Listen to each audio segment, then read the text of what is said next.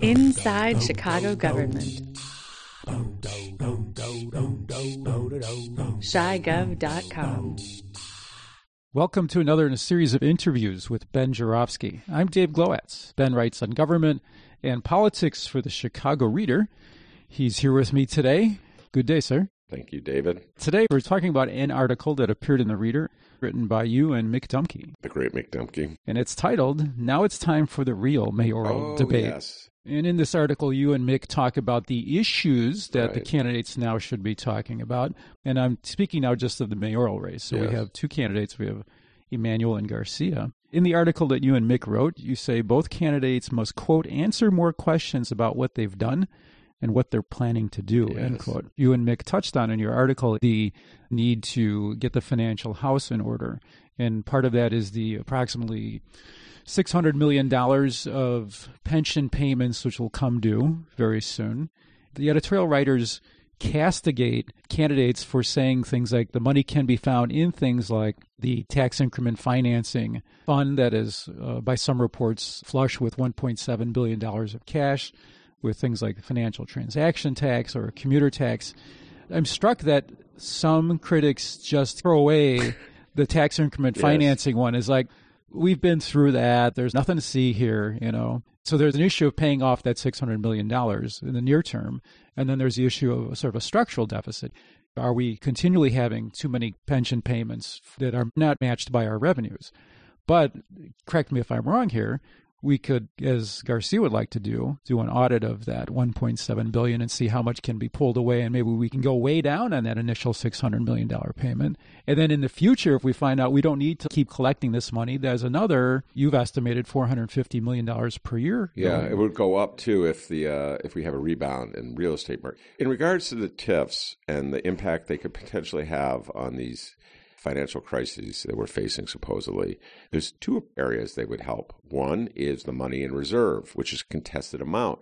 Mayor never even acknowledged that there was money in reserves until Tom Tresser, let's give him credit, and his allies uh, went through 150 to 160 or so TIF district reports and pieced together the bottom line figure from each district that, according to the bank accounts, there were in the reserves.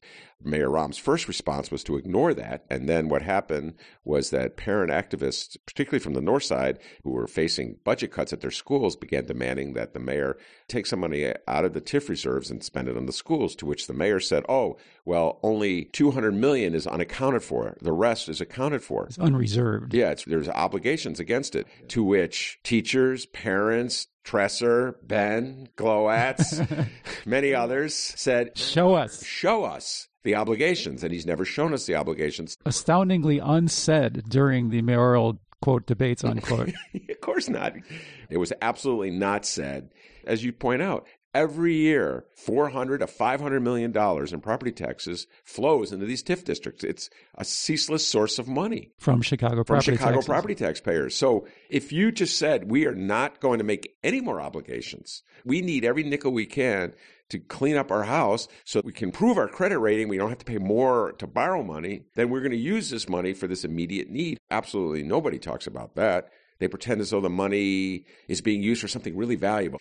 You cannot begin to have a serious discussion of how we're going to pay these bills without bringing the TIFs in and nobody in power. And when I say nobody in power, I'm meaning Rahm Emanuel, these various editorial boards, the uh, civic leaders of Chicago, Senator Mark Kirk, who's suddenly weighing in as a fiduciary expert, looking out for the interests of the taxpayers of Chicago. Nobody is discussing those two big giant TIF issues. In fact, when I do discuss them, people go, "Oh, there he goes again with that TIF stuff." That's kind of the rolling of the eyes that the newspapers' editorial boards do. That is correct. They roll their eyes at TIFs. They roll their eyes at the LaSalle Street tax. They roll their eyes at legalizing marijuana and taxing the hell about it. The only thing they talk about is raising property taxes and cutting the pension payments. That's it. That's their worldview. It's pretty good if you want to reframe the discussion, you know, to just keep putting it that way and people like say, oh, those, these are the only parameters. And this is why it gets back to herding sheep. Because I think by and large, most Chicagoans, if they think about this at all, if you have any kind of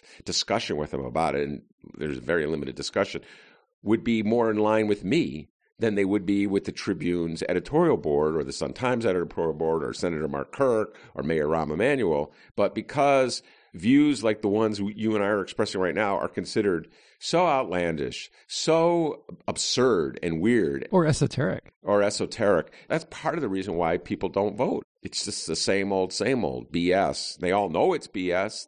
Sometimes I just get a little too jaded for my own good. We'll be watching this. This won't be the last time we'll be talking about it before the April final election, but that's all we have time for. Ben, thanks for joining me today. You. Listeners, we welcome your questions, comments, and suggestions for future interviews. You can contact us via Facebook and Twitter. Search for Inside Chicago Government. I'm Dave Glowacz. Thanks for listening.